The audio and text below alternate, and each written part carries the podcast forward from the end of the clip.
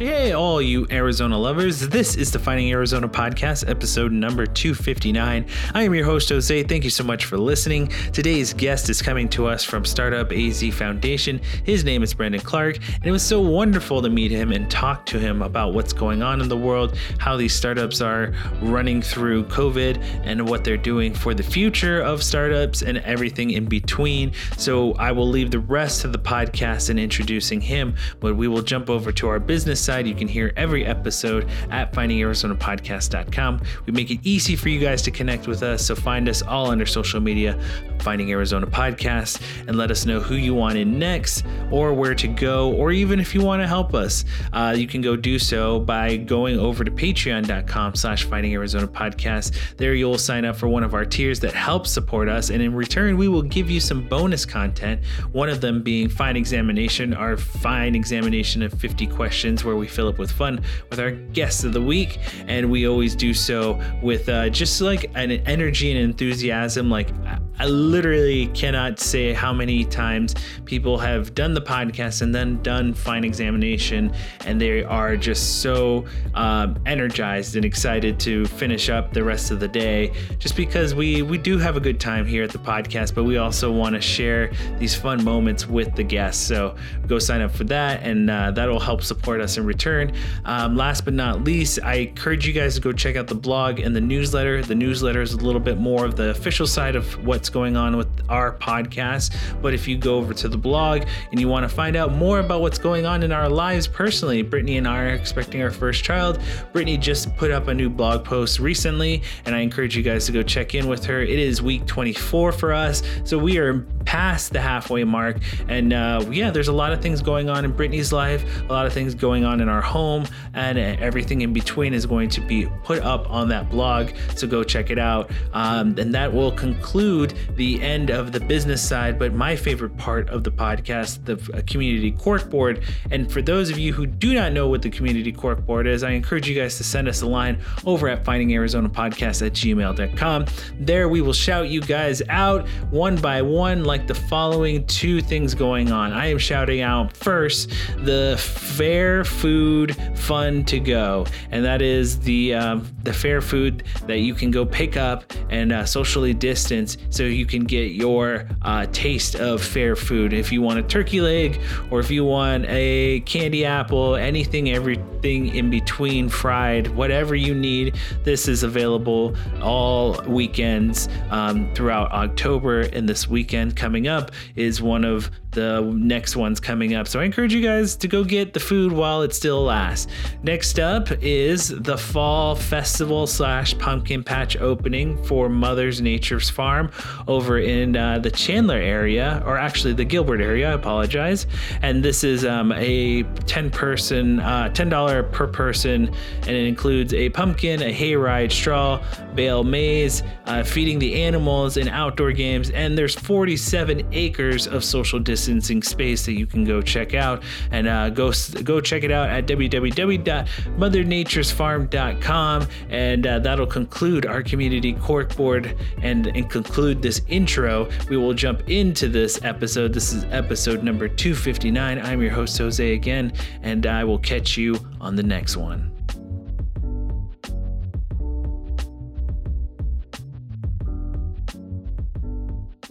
Ladies and gentlemen, welcome back to the Finding Arizona podcast. I'm your host, Jose. As always, we bring in someone very special. And today is no different. I'm going to let this gentleman introduce himself and his business because I can't do it any justice. He has to be able to tell it himself. Yeah. So go right ahead, my man. Cool. Thanks, Jose. Appreciate the time and uh, the space here. So, uh, Brandon Clark.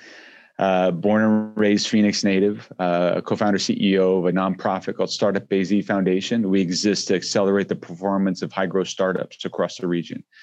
So we work with a bunch of uh, great entrepreneurs that are uh, trying to launch, grow, and scale uh, businesses that uh, ultimately have the opportunity to define our ecosystem, our econ- our economy, and and ultimately our society. So we work with these folks at the fairly early stages of their development. Um, getting into some revenue, getting into higher employees and, and growing their customer and their market base. But ultimately, we uh, our framework is around a, a flywheel effect that we uh, refer to as our generosity and, and performance flywheel. So we feel high growth uh, businesses have an opportunity to really um, you know help grow this this community the society uh, the economic resiliency that phoenix tends to uh, at times fall short on especially certainly in times of a pandemic or a you know a real estate downturn uh, we think high growth companies have a, a real strong opportunity to um, you know, define what this region can be known for. We work with early stage founders, getting them to embrace core concepts and core values of generosity and the fact that their success is rooted in their ability to pay it forward to the next generation of aspiring entrepreneurs. And so that's at the core of what we do and happy to share any more of those details. Yeah, absolutely. So we're going to we're to you know break it down just a little bit more but um, i'm going to ask you the same question that i've been asking everyone to just start off is how are you doing yeah. during this pandemic? And how's the family? Yeah. How's yourself? How are how's everything going? I appreciate that. Uh, we're doing well. Um, I, on the personal side, my wife's actually an ICU uh, nurse, wow. so she's been on the front line of this. Yeah, we could probably spend an entire segment just talking about I that mean, that yeah, world. yeah, I mean, you no I doubt you probably met my wife and, and and had the conversation with her, but I mean, she's um, she's my producer, but she's also a um, she's in charge of an of accepting patients for an uh, elderly home.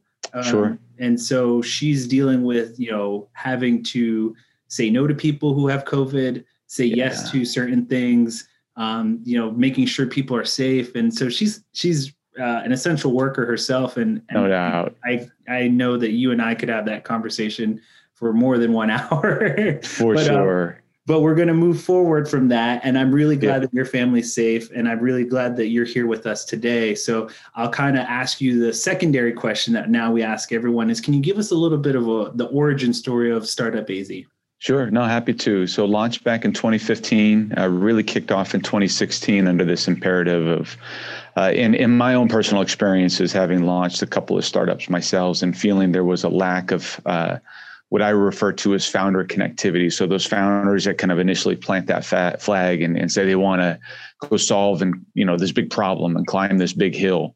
Yeah. Um, you know there wasn't a lot of continuity across this ecosystem. There's some great resources out there, but you know depending on the year, we're the fifth or sixth largest city in the country, and so we're pretty well spread out, and it's difficult for entrepreneurs to navigate a lot of those resources. So Startup AZ launched under that imperative of creating a higher level of connectivity among founders that were that were really focused on building great companies. Um, and over the years, we you know refined some of the programs and some of the offerings that we do. Um, at central to that is an initiative we call Startup AZ Collective, where we actually bring together cohorts of early stage founders and really allow them to lean on each other. And you mentioned COVID. I mean, the, you know, times like this, you know, that type of tribe mentality is is incredibly valuable. So as a lot of these startups started to face, you know, some pretty significant hardship, had to start, you know, going through their own processes of laying off, scaling down, yeah. seeing their own markets in some cases evaporate overnight. Mm-hmm. I think that tribe mentality really started to kick in where they could just lean on each other. A lot of times it's just therapeutic. In all of our walks of lives, we need trusted confidence and in some cases, you know, um, you know, a level of candor that it's often hard to find among, especially if you're running a company, maybe among your own team, maybe even among some of your own leadership you know some of your investors other stakeholders and so having other founders to lean on was been really valuable and i think probably one of the proudest moments you know of of the evolution now as we go into our fifth year of this um, seeing that galvanizing effect because of and due to covid mm-hmm. um, has been really rewarding you know as, as a bright spot in, in what has otherwise been a pretty pretty rough year for a lot of people yeah and i think that's the essential part of what makes um, you know doing what you do such a such a introspective kind of way. Um, mm-hmm. you know, you're looking at a lot of the internal bits of, you know, not only yourself, but your employees, um, the facet of what you're trying to create. Um, all of these little components make up, you know, just your day as far as stress level goes. And I am, I am so intrigued that you brought up this mentality of like what the entrepreneurs are having to deal with with COVID. And so um, I kind of want to you know break that down a little bit for yourself as someone who has, like you said, um, has had the has lost a couple of their um, startups or even had some difficulties with their startups. What have you learned again from your experience, and what have you given back to the community of Startup sure. Yeah, I think a resiliency of entrepreneurship, just as a um, as a uh, as a practice or as a process rather, is really powerful, right? So that resiliency nature is embedded in what it means to be an entrepreneurship. I don't think a trait like entrepreneurship can necessarily be taught. I think you can t- teach principles and practices of it. And so, when faced with hardship, which is really in a nutshell what launching a startup is all about, is just continuance of facing hardship. Mm-hmm. And so, the more resilient founders and more resilient entrepreneurs are um, not necessarily able to deflect it any better than others, but they're able to recognize it perhaps quicker and address it quicker. And sometimes having that peer network, which is again central to what we do with the collective, is incredibly valuable because even if it's just a matter of having a sounding board. And so the give back component, maybe certainly of myself, of kind of you know bringing this together but more so of these individuals that have come together. We've we've had over 68 founders participate in the collective mm-hmm. you know kind of to date since our launch. And so and these are relationships that aren't just kind of one off you know these are 12 month experiences that have continued into year 2 year 3 and so they have this opportunity to continue to um, to continue to interact with each other, even offline. And so I think the value of those relationships uh, in times of crisis, in times of good, in times of celebration, in times of success, but also on those really critical, decisive points on kind of what to do next and how to na- navigate that effectively. I mean, startups, the, the world of startups is really, you know, comes down to speed, speed to market, speed to market adoption, how quickly you can scale, gain customers, and, and kind of have a firm hold on that market share. And so, even just those types of elements and being able to lean on trusted, you know, again, trusted peers is is, really really valuable. What have you, um, from your experience, from what you have, you know, kind of seen from the pivots of all the different um, businesses that are with Startup AZ or just kind of your interactions with the entrepreneurs and the leaders, what if what kind of advice would you give them or what kind of advice have you given them? Yeah. Um, I think so the pivots it's it's a great it's a great discussion topic because clearly as COVID started to hit and we realized this was going to be a thing, not to undersell, but this was going to be a thing. Mm-hmm. I think people had to reassess some of their product development. And when I say product development, a lot of the companies we work with are tech or had some technology component rooted in their business models. Yeah. And so you imagine a piece of technology that was designed to do one thing, and, and you wake up one day quite literally and feel like, okay, it's no longer applicable in that space. If I'm building technology in the hospitality space, for example, yeah. and all of a sudden I see that market disappear, well, what can I do with that technology? What can I do with that technology to save jobs, to save my own investments, and to save my own investors? You know that have tr- trusted me to go build this company. Now I'm seeing this market disappear. What do I do? Do I just curl up into a ball and and and kind of wave the white flag, or how do I double down on the resiliency that got me to this point and say, okay, where are the market demands? You know, and I could speak anecdotally. We we again operate in a cone of silence on some of the challenges some of our companies have faced, but at the end of the day, again, it comes back to that resiliency um, and being able to see you know different you know pivoting is is also central to the process of of launching the startup mm-hmm. and pivoting typically happens fairly early in the process once you realize that perhaps your product market fit isn't aligned with where you thought the product could necessarily go yeah. and so again that that comes down to just that adaptability being you know having a, a, a close connection with your core market or your core customers you know, and really kind of learning from that process, which is more kind of, you know, startup 101 is, is kind of that, you know, that methodology. But, you know, certainly in times of crisis, you know, pivoting becomes essential. Have you, have you seen or experienced any of your, I don't know how to call them, the, the, the connections that you have, the, the people sure. that are surrounding you. Uh, have you seen them struggle? And if so, what, what is the kind of like your mentality or what are the things that you kind of first dawn on you to say to these guys or these these individuals yeah well luckily in my role with with with startup az as it relates to the collective um, it's really how they interact with each other. And we also have some great facilitators, you know, for the program. But ultimately, when I find myself in the room and certainly find myself in situations, I can always relate to, I can relate to the company building side, but I also really, really relate to the personal side, the personal implications of being a, a startup founder. Mm-hmm. And so the personal implications are the regret and time away from families. A lot of these folks that we work with, they have families, they have kids, they have spouses, they have personal responsibilities and personal obligations that they always, almost constantly feel like they're neglecting. And so part of this, there's a little bit of a perception or even a bit of a mentality that if you're not grinding it out 80, 90 hours a week, you're not putting in the time that's expected of you. Yeah. And that's, that's, there's a misconception behind that.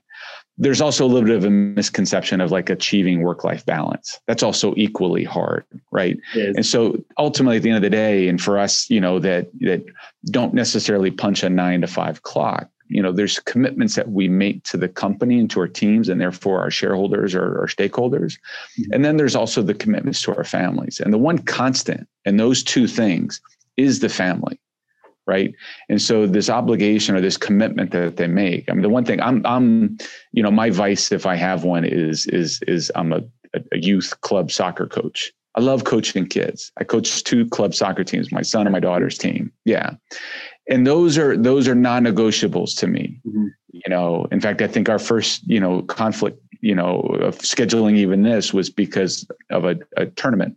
Yeah. So that that's that's that's my number one my number one in the sense of where i commit myself. If i'm you committing myself yeah. Oh, I, I, don't I don't care what's going on for the most part unless it's again something that has some personal implications. Mm-hmm but two three nights a week you'll find me on a soccer field with a bunch of you know 13 to 16 year old kids yeah. right? And most weekends you'll find me at a soccer field. And so i think for these for these founders that have families or have these personal obligations is to set some non-negotiables right?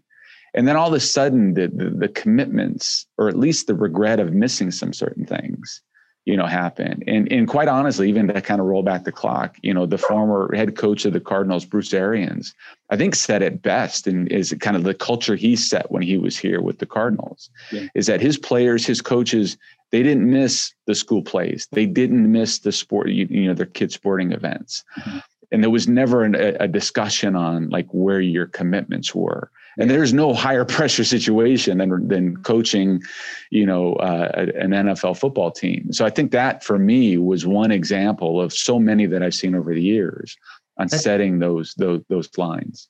And I want to say thank you for for at least demonstrating that portion of it, or at least telling me that portion. I'm actually uh, my wife and I are expecting our first son and our first child, and and it's you know one of those things as a as a you know doing multiple things like this is the podcast and like other things. I'm a landscape architect by trade. And um you know those are the types of things that i want to learn and hear about because as someone who's not a parent uh, officially under my hat yet i um you know i i kind of lean on you know yourself and other individuals who have had parenting skills and things going on in their lives with parenting I think that yeah. that's important. I mean, the non-negotiables and being able to prioritize and, and really understand that the family comes first and uh, that portion of it. And so, thank you for that. I mean, it really does help me um, really look to the future and look to some of the things that I'm going to be incorporating in my own life. Um, and I love that you are a soccer coach, and that's just really something that intrigues me. Um, what have you learned, as experience-wise, you know, either in leadership or in delegating, um, from being a soccer coach? And then my secondary question is, what have the teenagers taught you about technology so far? Because I know once you start getting into it, uh, you grow older. You know, a lot of the stuff, but the newer stuff is like lost on you. So let, let, us get right. into it. I, I think without uh, a teenage daughter, I would have no clue what TikTok was. Let's put it that way. As far as staying on the I was expecting that answer of, of, technology, yeah, yeah, for sure. Um, I, I, I, I keep so so the pact I have with both my kids. So my youngest, my son's 13, my daughter's 15, and then we have an older daughter who's 23. Oh, um, and I started coaching our oldest when she was six or seven, and yeah. and for me it was kind of a self reflection of kind of sitting on the sidelines and kind of you know, mumbling about how poor the coaching experience was. So for me, it's like, you know, I, I, who am I to complain if I don't kind of step into the ring in that sense, right? Um, not to diminish the, you know, the great Teddy Roosevelt quote. Um, but as it relates to, I think what I learned from the coaching experience is, I think empowering others, even at a young age, to kind of take leadership roles even on the soccer field. I'm big on team captains. I'm I'm big on what that role looks like. It's not symbolic. And as the kids have gotten older, my teams have gotten older. Yeah. Um, I've been coaching a lot of the same kids for many years, just the way club competitive soccer works. Yeah. Um, and and seeing them rise to that occasion, there's something special, and you'll witness it as soon as you see your you know your child at some point step onto a soccer field, step onto a stage do anything that you're only there to bear witness of their activity, how special that moment is, seeing your kids interact in any way, but seeing them compete, right? I mean, my kids could be playing chess or they could be playing soccer. It makes no difference to me. I'm grateful that they're athletic because I love sports, right? Yeah. And it just so happens I really, really love coaching. But seeing them achieve, you know, and, and compete right? It's really no different than entrepreneurship. I see it through a different lens because I can now see these entrepreneurs at various stages and then also kind of bear witness to their progress, which is incredibly rewarding. Yeah. And so the reward, and so like I, I draw very clear, you know, connection points to coaching. And then in some cases, the coaching or the enablement of coaching of entrepreneurs it's a lot of a lot of similarities there. It just so happens with with with kids, especially you know teenagers, you're dealing with all sorts of dynamics. You're dealing with all mm-hmm. sorts of emotions and all sorts yeah. of different things. But that's part of the challenge, and that's also kind of what you sign up for. Yeah. And so there's there's there's you know there's rewards in that as well. Was there as well as some heartache?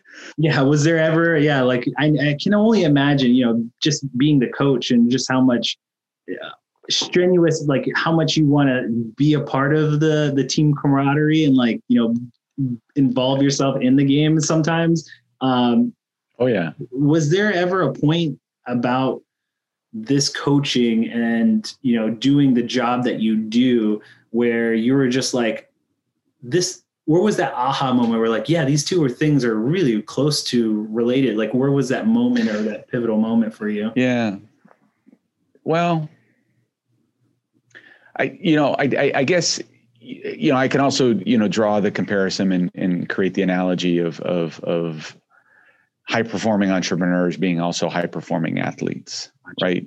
And there's elements of entrepreneurship.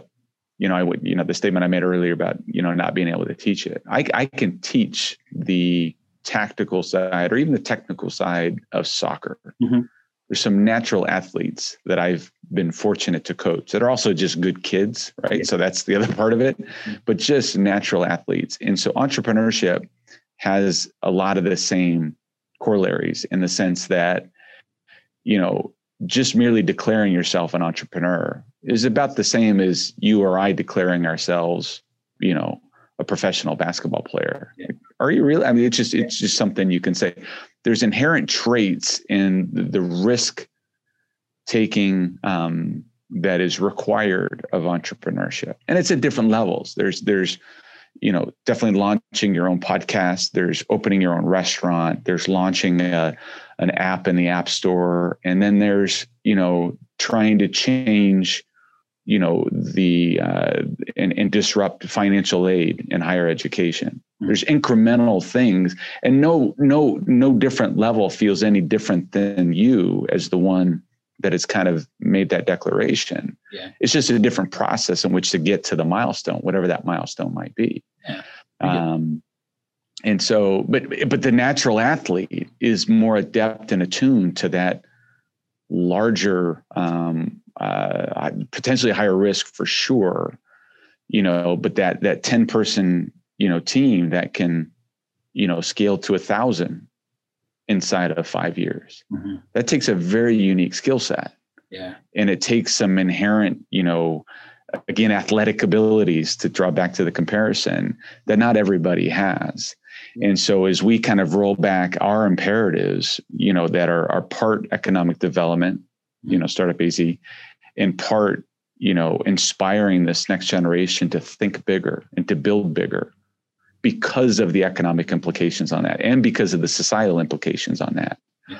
You know, because again, successful entrepreneurs have this potential to be, you know, the next generation's philanthropists. Yeah. yeah. You know, Arizona ranks 48th in charitable giving. It's not because of wealth. There's plenty of wealth here. There's also 115,000 millionaires in this state. So where's the disconnect between the inspired generosity of individuals that go and build companies or go and become executives of companies or generational wealth or whatever, whatever the source of that wealth is of those 115,000 millionaires, right? Yeah. So we start shifting that that that that narrative on your role of being successful in this region is to give back not only to other entrepreneurs but other societal causes mm-hmm. that are important to you and so inspiring that generosity has become indicative of, of how we exist, not only just as a nonprofit, but you know, with our own core values and our own mission. Yeah. Um, you know, there's so there's so many entrepreneurs that I've met through the process of doing the, the podcast. And I've always found um, kind of trying to take away different, I think, uh, different pieces of advice and one of the things that I want to ask you is what's one of the biggest piece of advices you've ever received with either the startup AZ or one of your previous projects? Um, can you give us something that, you know, something that's really uh, been a cornerstone of, you know, who you are? Yeah. Um, I, I don't, I, there's so many nuggets. I, I, you know, it's, it's often, you know, you, you, you trace back you know, wise advice from, you know, my upbringing and my parents, you know, and, and a lot of them is very common and straightforward parenting advice is, you know, you accomplish whatever you set your mind to. And that was never more apparent than my parents, right? Um, I think as it relates to startups and entrepreneurship in the role that I now find myself in with Startup AZ is the value of being vulnerable. Mm-hmm this perception of entrepreneurs and particularly founders of companies and part of it's societal part of it's self-inflicted but that you are kind of all-knowing mm-hmm. and, and, and, and skilled in all areas of the particular business yeah and so the vulnerability of saying you know what I, I i know my traits i know what i'm good at i know what my skills are and so this notion of hiring people smarter than you sounds cliche, but is never more important than in the earliest stages of startups, especially when you get into that mode of, of team building, building teams around, you know, these, these, these, um, you know, these, these, these, you know, solutions that you've built for a particular problem. Right. And so this notion of, of, of trying to kind of dominate conversations, dominate the problems, fearing delegation for fear of, this perception that maybe you're not the founder mm. because you don't know every element of it. And yeah. so that comes rooted in vulnerability. Some some of the best entrepreneurs I know, you know, that I'm fortunate to not only call friends but also colleagues because of you know their involvement with Startup AZ, are the ones that are continuously learning and, and thrive in those environments, yeah. as opposed to others, you know, that are coming to mind mm-hmm that thrive in dominance and thrive in environments where they can, you know, you know, the perception is is is their success is rooted in their ability to be all, you know, all knowing in that you know, I, the just core principles of entrepreneurship and vulnerability and and self awareness too. And, and none of these are advices per se, is like advice I've given or, or give, but you know, self awareness in the sense of you know, was rooted in vulnerability and knowing not only your own you know limitations, um, but you know your your uh, you know willingness and desire to empower others it's it's all about humans. It, it, doesn't matter what it is that we do in our lives, with our lives, whether it's in company building or even with our families. It's all rooted in in, in the humanness of what it takes to get from point A to point B. And your point A to point B might be, you know, growing your subscribers from ten thousand to hundred thousand. You know, that restaurant might be growing from one unit to seven. You know, that tech startup might be growing from hundred users to a million yeah it's humans involved in that endeavor and that's important there's one thing that I've noticed too with um, these you know startups and and I want to ask you what did you first see or kind of where was when COVID hit? What was kind of the first things that you saw happening to the entrepreneurs and the different kind of areas? Like where, because I know some of them went down in in whatever kind of um, area they were in, but you know, was there kind of a particular trend that you saw, whether that's up or down or yeah. side to side, whatever it may be, that you saw in particular that was here in Arizona and here in the in the valley? Yeah, so unique to Arizona, that may be a little bit trickier because I, I, think there's so many um, definitely elements, you know, both positive, you know, a much much shorter list of negatives, you know, in you know over the past decade. It's just kind of you know as far as the economic conditions, resources, and things like that. As it related to COVID, the one thing that will continue to be uh, an advantage for startups in particular. And when I refer to a startup, I'm it's it's a broad description of a company or a small enterprise that's designed to scale very quickly. But could be less than let's say 100 employees, right? And so everybody has kind of their own definition. Mine is kind of kind of that. Okay. And so when you're talking about you know uh, team sizes of that, you're talking about generally an ability to adapt quicker to kind of whatever. Yeah. So, you know, example one, you know, working remotely. A lot of startups we work with are, are virtual anyway, pre COVID. They'd always been leveraging technology to stay connected with teams, especially where, to the extent that you look at talent and again, that human element as the key indicator of a you know startup's success. That talent could be here or it could be in Wichita or it can be in San Francisco or it can be in Atlanta. Yeah. It doesn't matter you know if if you've built a team with some infrastructure and certainly some tools you know built in whether it be slack or zoom or whatever you know that enable you to operate in a virtual setting so i think the startups you know certainly that we work with and i think by and large their ability to adapt to this new way of life I think was a little bit easier. Now, certainly we have we had a number of startups that had scaled up their enterprises, had, you know, perhaps taken on some big, you know, le- you know, commercial leases, you know, rented offices, things like that, and and that those became burdens. And again, depending on the various situations, those became more of an overhead, you know, challenge. Um, you know, to kind of sum up, and, and this was actually some some great feedback I got from from our board chairman, uh, Tom Curzon. Um, you know, he he referred to it this way. He said every startup experienced uh, headwinds, tailwinds, or crosswinds. And so your tailwinds was that because of like if you were in telehealth, which one of our companies is, right? Yeah. Massive tailwind. You saw Massive. this dramatic shift, right? Like, oh, we're doing this now. Okay, we got to hurry. Absolutely. Yeah. And, and and even like the sales pitch changed from hey this is a nice to have to all of a sudden overnight this is a need to have this is a right? necessary to have absolutely and so that that's an example of a business model and a product line if you will that had massive tailwinds and the company was poised to take advantage of that where they're seeing triple digit you know digit you know month over month um, revenue growth. A headwind is is that startup that is is you know in hospitality right? And and, and one of ours is is you know 100% of their business was in hospitality. It was in workforce deployment in the hospitality industry.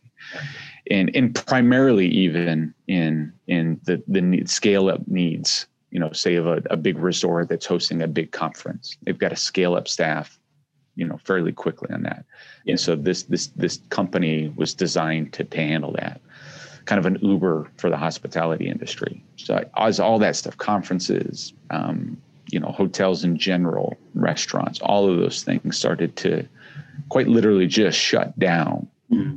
Not slow down, but shut down. Yeah. That market evaporated overnight.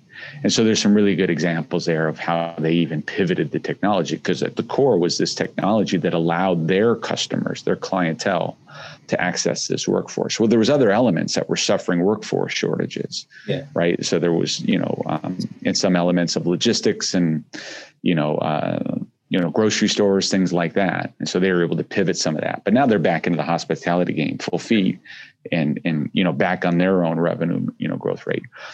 Crosswinds is more of a you know they didn't see a shift one way or the other, right? They didn't see a dramatic drop. They didn't necessarily pick up any kind of tailwind, so they were able to kind of stay fairly steady. You know, again, depending on the market that they were in. Um, and so I think, you know, not just indicative to our startups that we work within the collective, but I think generally you could classify, you know, in, anybody out there, even some big companies, yeah. you know, in, in, in similar buckets, even nonprofits. I think everybody's experienced one of the three and probably different variations of them over time.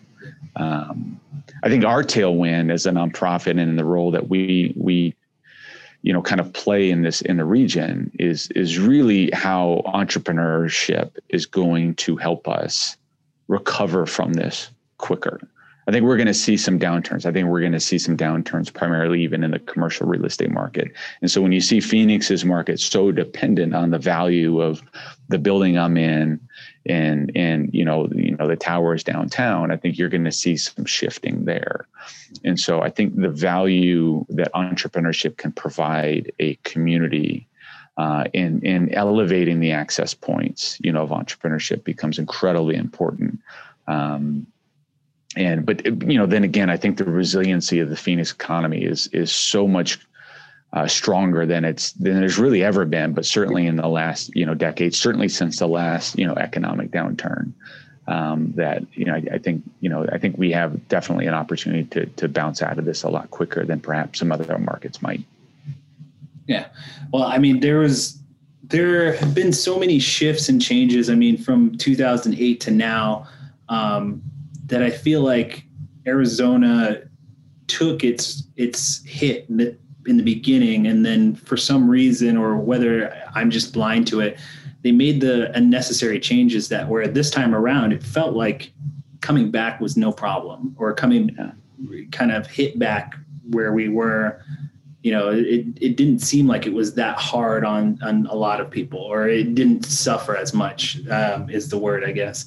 Um, here's here's my next question because i like to get a little bit more personal with our guests too sometimes and i i really would like because you your story intrigues me and just kind of who you are as a person and being a coach and everything. So you are someone that i want to get a little bit more personal with is is there a, any routines that you kind of keep daily that kind of keep you, um, especially now and during COVID, you know, sane?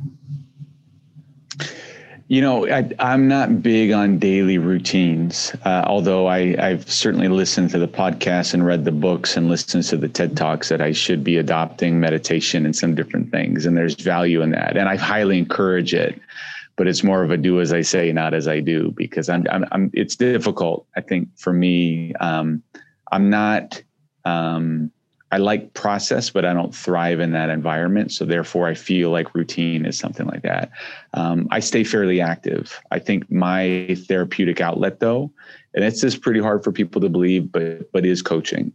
Um, it and it, really is and, and it's not only just something a commitment that i've made to my kids and the kids that i coach but that there is a therapeutic value sure. and maybe it is because of the routine of it because yeah. i know that there's set times that i need to be someplace you're going to be there and there's people routine there's elements of that yeah i get for that. sure and, and yeah. I, I understand that element of it i mean for myself it's running i'm a runner yeah. um, and so that's kind of the thing that i do every morning is but it's like again it's like do as i say not as i do sort of thing it's yeah. like i don't run ev- exactly every day but i love yeah. the therapeuticness of you know just being able to lose myself in the run and kind of enjoy it yeah it's something that comes up. I call it mental maintenance. It comes up a lot in our sessions eh, almost on a regular basis. And, and mainly because somebody will have developed a new hack or a new tool set or a new something that's helped them. Because I think the mental maintenance just in our everyday lives, regardless of your career choice, regardless of kind of where you are,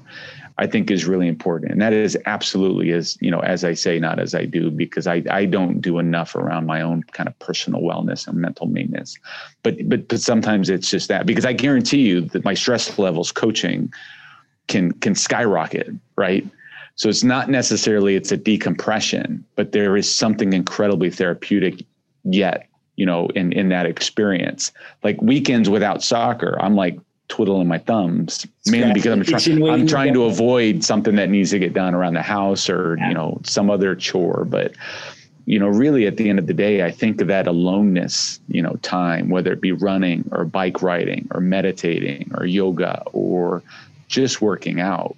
Mm. Um, I think it's difficult for everybody, but to particularly you know CEOs of of any size company, let alone small companies that are really trying you know to build you know momentum, is being able to shut the brain off, yeah. just shut it off. Yeah. And so whether it is running and sometimes music, I think there's different you know things that just kind of you know I think need to you know interrupt some of that and i think the interruptions is really important there's there's science behind why some of our best ideas emerge in the shower right it's it's it, there's a calmness to that and so rather than taking showers for you know 30 40 50 minutes a day you know but finding some other outlets where you can find that calmness is yeah. is really really you know important important for everybody to develop and that one yellow flag just set you off, right?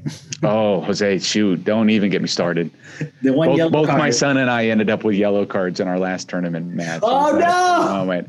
And it's such a terrible thing too, because at the end of the day, I'm either arguing with somebody that isn't getting paid a lot of money to ref a game of yep. some hyper aggressive teenagers, and I'm going to dispute a call, right? As yeah. if it's going to change it. Because I'm also the same guy sitting on the couch wondering why LeBron James is arguing about calls, right? and so it's yep. like there's no correlations to that. But oh, I got stories there. We'll, oh man, I can imagine. My my my dad is, uh, you know, he was the one, the type of guy that like when we were young, he wanted to coach us. So you know, he was a big basketball guy. So when we were peewees, like he would coach our every single basketball peewee team, and we were bad kids. We were just bad kids, and uh, just seeing him, you know, coaching these kids, he had a new he had a new way about him where he was just like you know he, he didn't swear as much too. Like he, he he told himself he wasn't going to swear as much as a coach you know all of these little things. But it's like one little thing set him off like a bad call or something that was like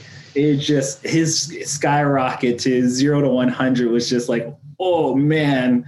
But you know it, it, it is what it is. And i understand that. I understand you know especially when it's your own kids involved too. It's like you yeah. can you can lose yourself in that moment. Yeah, um, sure. I was kind of interested in asking you how you do you watch television, and if so, in particular, do you watch Shark Tank? and uh, these types of shows like where the profit where it's like they're asking yeah. they're kind of breaking down the business elements and the business techniques and yeah. how you feel about, i want to know how you feel about the shows and sure. it, um, your opinion on those types of shows sure um, you know, I, I, haven't watched either show recently, and in, in, fact, not not in a while. But I have watched The Profits. I, I know both, of course. Mm-hmm. Um, the Profit actually gives you an interesting lens into the stories behind the businesses, so I find some interest in that. Yeah, I think the host is is kind of different imperatives in it and a lot of it's pretty ego driven mm-hmm. but i think at the end of the day i think the stories there are really really interesting. To the to to the extent that they haven't been edited to perform or you know conform to some producers yeah. you know you know yeah. imperatives which in often cases they are. Shark tank's no different. I think that the, the misconception and i don't want to say it's caused any damage because it certainly hasn't because again it's it's been a glimpse into a process of company building yeah. is that at some point you're going to be in front of people that have the capital that you need to take your business to the next level. Exactly. Now, you, you, the production of Shark Tank and even the logistics end or the back end of it is mm-hmm. not the way deals necessarily come together. Mm-hmm. Yes, there's some pitch element, there's some element of, you know, convincing somebody to part their, you know, ways with their but again, it's it's a highly edited, you, you know, Hollywood version yeah. you know of the experience you know again that being said it's it is kind of cool like if it's on i'll, I'll sit and watch because yeah. it's kind of interesting to see the yeah. you know the products but it also has an element of of american idol where they need to throw some duds in there from time to time you know for for for you know you know uh for you know, theatrical yeah whatever right and but i think at the end of the day because i think what's far more interesting And there's actually a great entrepreneur. Her name's Halle Tecco. She's in San Francisco. She launched an accelerator called Rock Health. And I had no idea. I've known of her for years, but she actually has tracked all of the deal flow in Shark Tank. Get the, The deals that actually come together, Wow. you know, in in where the companies and it like like because that's what I'm more interested in. I'm so Yeah. data driven on the performance of startups generally. Mhm. And so to see something as a Shark Tank as a launching point for some, certainly anything, anybody, you know, in the B2C space, anybody selling a consumer product, Yeah. that's more or less free marketing, except for the fine print is that any company that's pitched in Shark Tank, ABC, actually it's no longer ABC, is it? Uh, Whatever the network is. and Yeah. Anyway, they own a, a 3% stake in the company. So every company you see pitched in, in Shark Tank, there's a there's a there's an equity exchange in just that. So so fascinating. That not a bad business model for them because how many thousands of companies have you know pitched there and you know how many hundreds have you know really taken off which many of them have Yeah. But And that was- it's it's not the best my i guess my final point on that is it's not the best example or the best like if I, i'm not giving anybody advice like hey go watch shark tank to learn how to raise capital Yeah. Yeah. or go watch you know the profit to learn how to pivot you know your business Yeah. um you know there's entertainment value there and then there's you know There's, I mean, that was more like, you know, what is the entertainment value that you can see from this, especially being that they are entrepreneurs and a level Sure. of um, people who are starting up businesses themselves. Um, the reason why I asked is really because I'm fascinated. It fascinates me the level of breakdown, especially in some of the terminology and and and kind of the back and forth, the minutia of doing their their stuff. Um, not so much Shark Tank, but the profit and how they break down a lot of the um, internal aspects of, you know, this is our overhead, this is, you know, what we're trying to ROI, and all these different elements that for come, sure come along with being a business person. Yeah, and, and the one thing that is interesting that the Profit does seem to, it at least in the handful of episodes I've seen, is he does seem to kind of direct them towards their own culture, Yep. Which I think is incredibly important.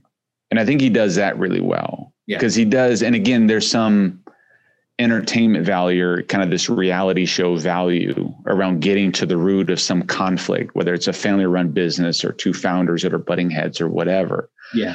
but in, I don't think he's overt in it, but in in in in a way, he addresses, you know, the culture Mhm. of any one of these businesses that he interacts with, and how important that is, because culture is the defining element, Yeah. regardless of the product or market or whatever, of the type of company that these entrepreneurs want to build. You establish that through your culture, and you establish that through your core values. Mhm. And in doing that effectively, and again, this kind of bring it back full circle, that flywheel effect of performance and generosity, the framework of Startup AZ, Yeah. the generosity element of that flywheel is about st- establishing core values around a company that you're proud of and that your employees are proud of and that your stakeholders and shareholders are proud of and that your customers are proud of that becomes the ultimate talent uh, you know magnet i mean you know soon gen z but now millennials they are far more choosy than our parents were or even my generation was Yeah. you know as a gen xer on the types of companies that we want to work for in many cases those generations were grateful for the work and wanted to challenge themselves around career advancement and in certainly plenty of cases of entrepreneurships and launching things but generally your your notion of a, a quality job you know especially you know gen x and beyond was just you know uh you know stability Mhm. Whereas like now millennials are staying in jobs, you know, for two, I think the average is about 2.5 or 2.8 years. Yeah. And so by doing that, and there's a couple of reasons for that, but them even choosing to jump into startups, because even in the attraction space of pulling in talent is getting the right people at the right stage to help grow this company. It's not, it's not maintaining its its its scalability and it takes the talent to do that. But you know, you know, if if candidate A, you know, A has, you know, two choices, you know, they're leaning towards, especially this millennial and soon to be Gen Z as they continue to enter the workforce. you know they're opting for companies that stand for something Absolutely. it's not about activism this actually is a debate that's come up recently as we've you know certainly find ourselves not only among the pandemic but also in this you know I, I think what has been no doubt an overlooked topic for generations decades you know is racial you know inequalities you know in in our society. Yeah. and so it's less about the activism you know and again these companies that stand for something but to bring that even back into the diversity around you know team building. Like we look at that through the lens of even how we build these cohorts right like there is a higher degree of you know white males starting companies there's no question. We could build our cohorts associated with just based on that volume. Mhm. but we found in the data supports when we lack diversity in our cohorts and when our startups lack diversity in their teams it's a hindrance it's a barrier it's a friction point Yep. you know in both cases. Diversity of thought comes through the diversity of the humans providing the thought the thinking. And so that's something that we've always championed but never more so now because now it's it's it's heightened and it's heightened Mhm. unfortunately for some unfortunate circumstances. But i think as it relates to entrepreneurship it's not a nice to have. It's not something that looks good in a press release or in a you know a photo op. Yep. it's indicative to the performance of these startups. So.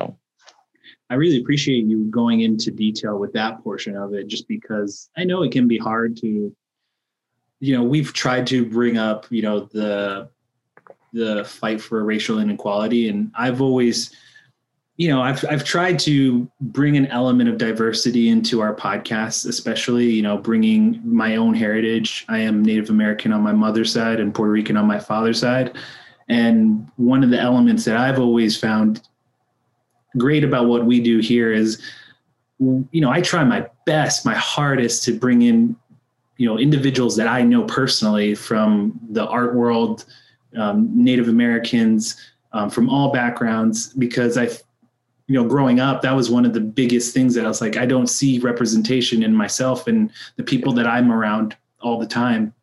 And so that was something important to me. I i really tried my best to bring in different voices of all kinds. And whether that's you know myself or any, anyone who comes in through the doors here we we we really try our hardest to try and push that element of diversity and and um, conversation and in those um, so thank you for that. Uh, that was that was inspiring to hear from from your end and what you know especially i know startup az your the way that you bring about the elements of how you you know kind of introduce that that mentality and, and doing all of those different pieces.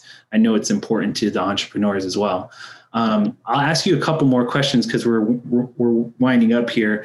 Um, you know for yourself is there an do you i guess my interest in, you know being you know so fascinated with the the shark tank element and the the entertainment side um, do you ever find yourself investing in the people that you work with or is there you know do you try and um, stay away from your personal group and try and invest in other areas?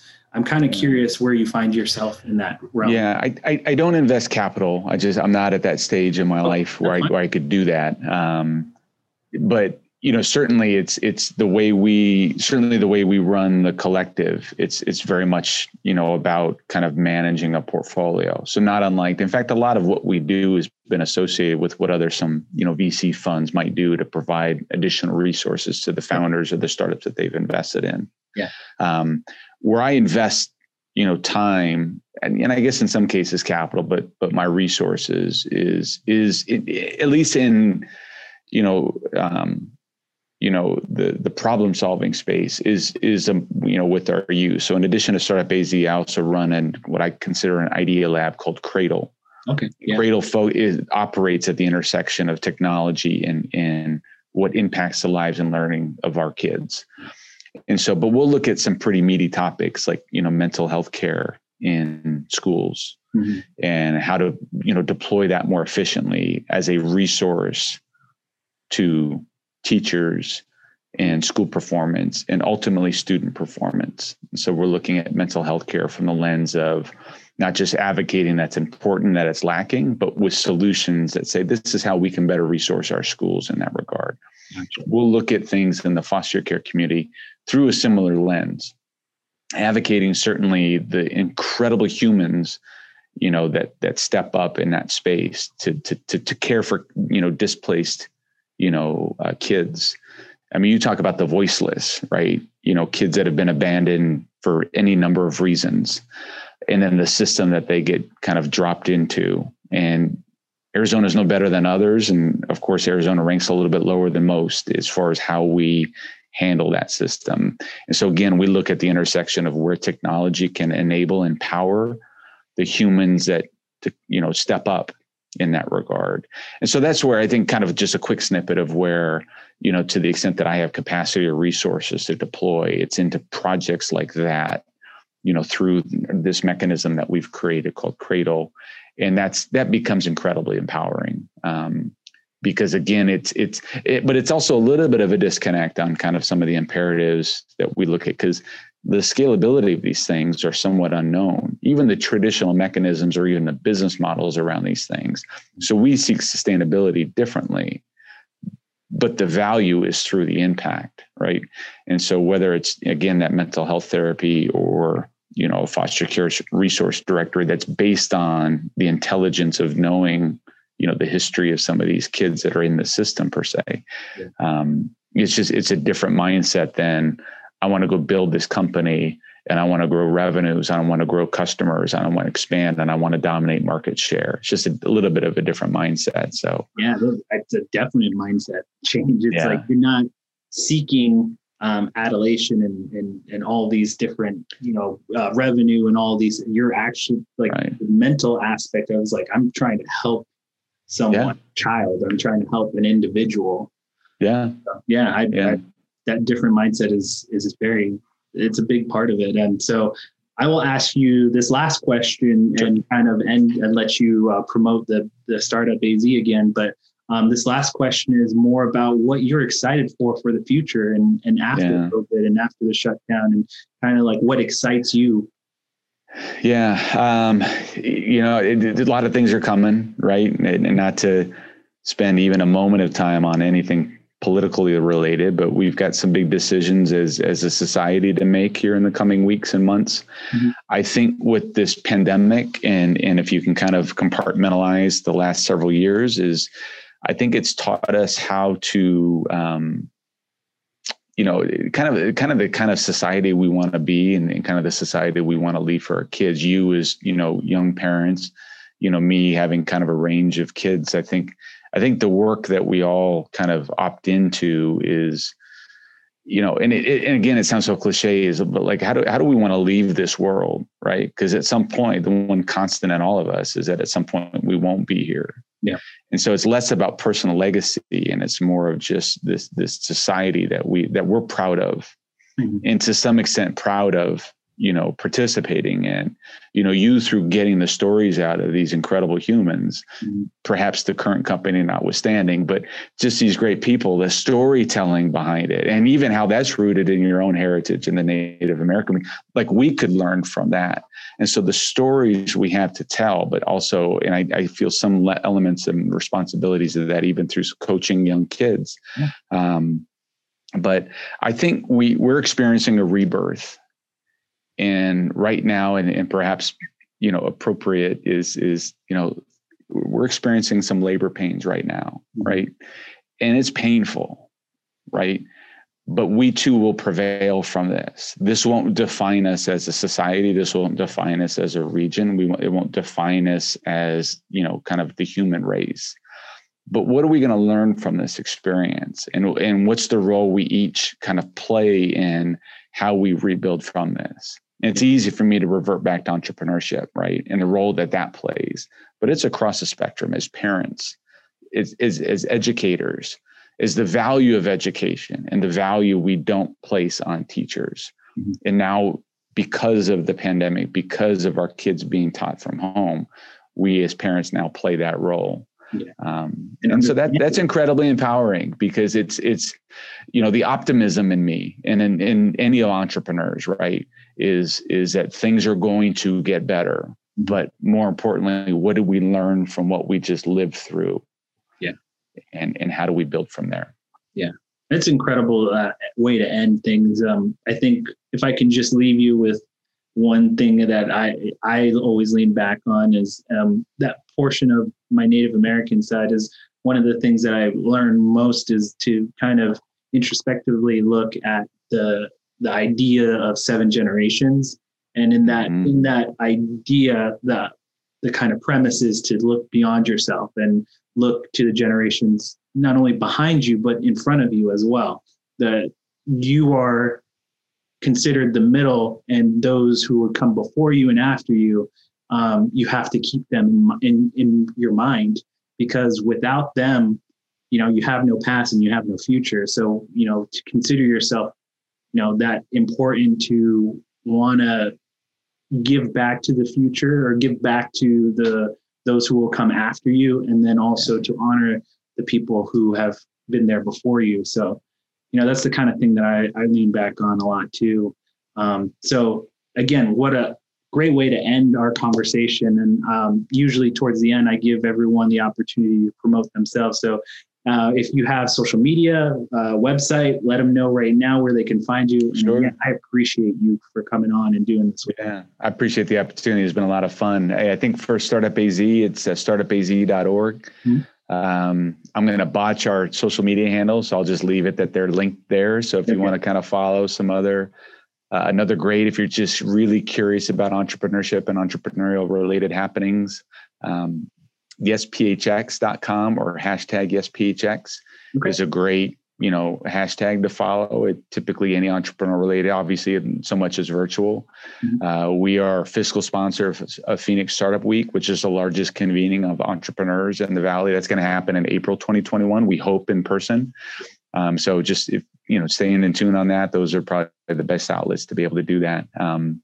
I've had a couple of your uh, couple of your people from that startup AZ or from that startup week. Yes, PHX. Yeah. Yeah. They, they they've you know come on. They've expressed wanting to do stuff with us. So it's like I I'm very encouraged by the entrepreneur side and all the startups that are out there, especially here in Phoenix. So I'm always an open door. So you tell them, come on in, and I will gladly have them uh, either do a Zoom call or you know right behind me in the studio. So very cool, love it.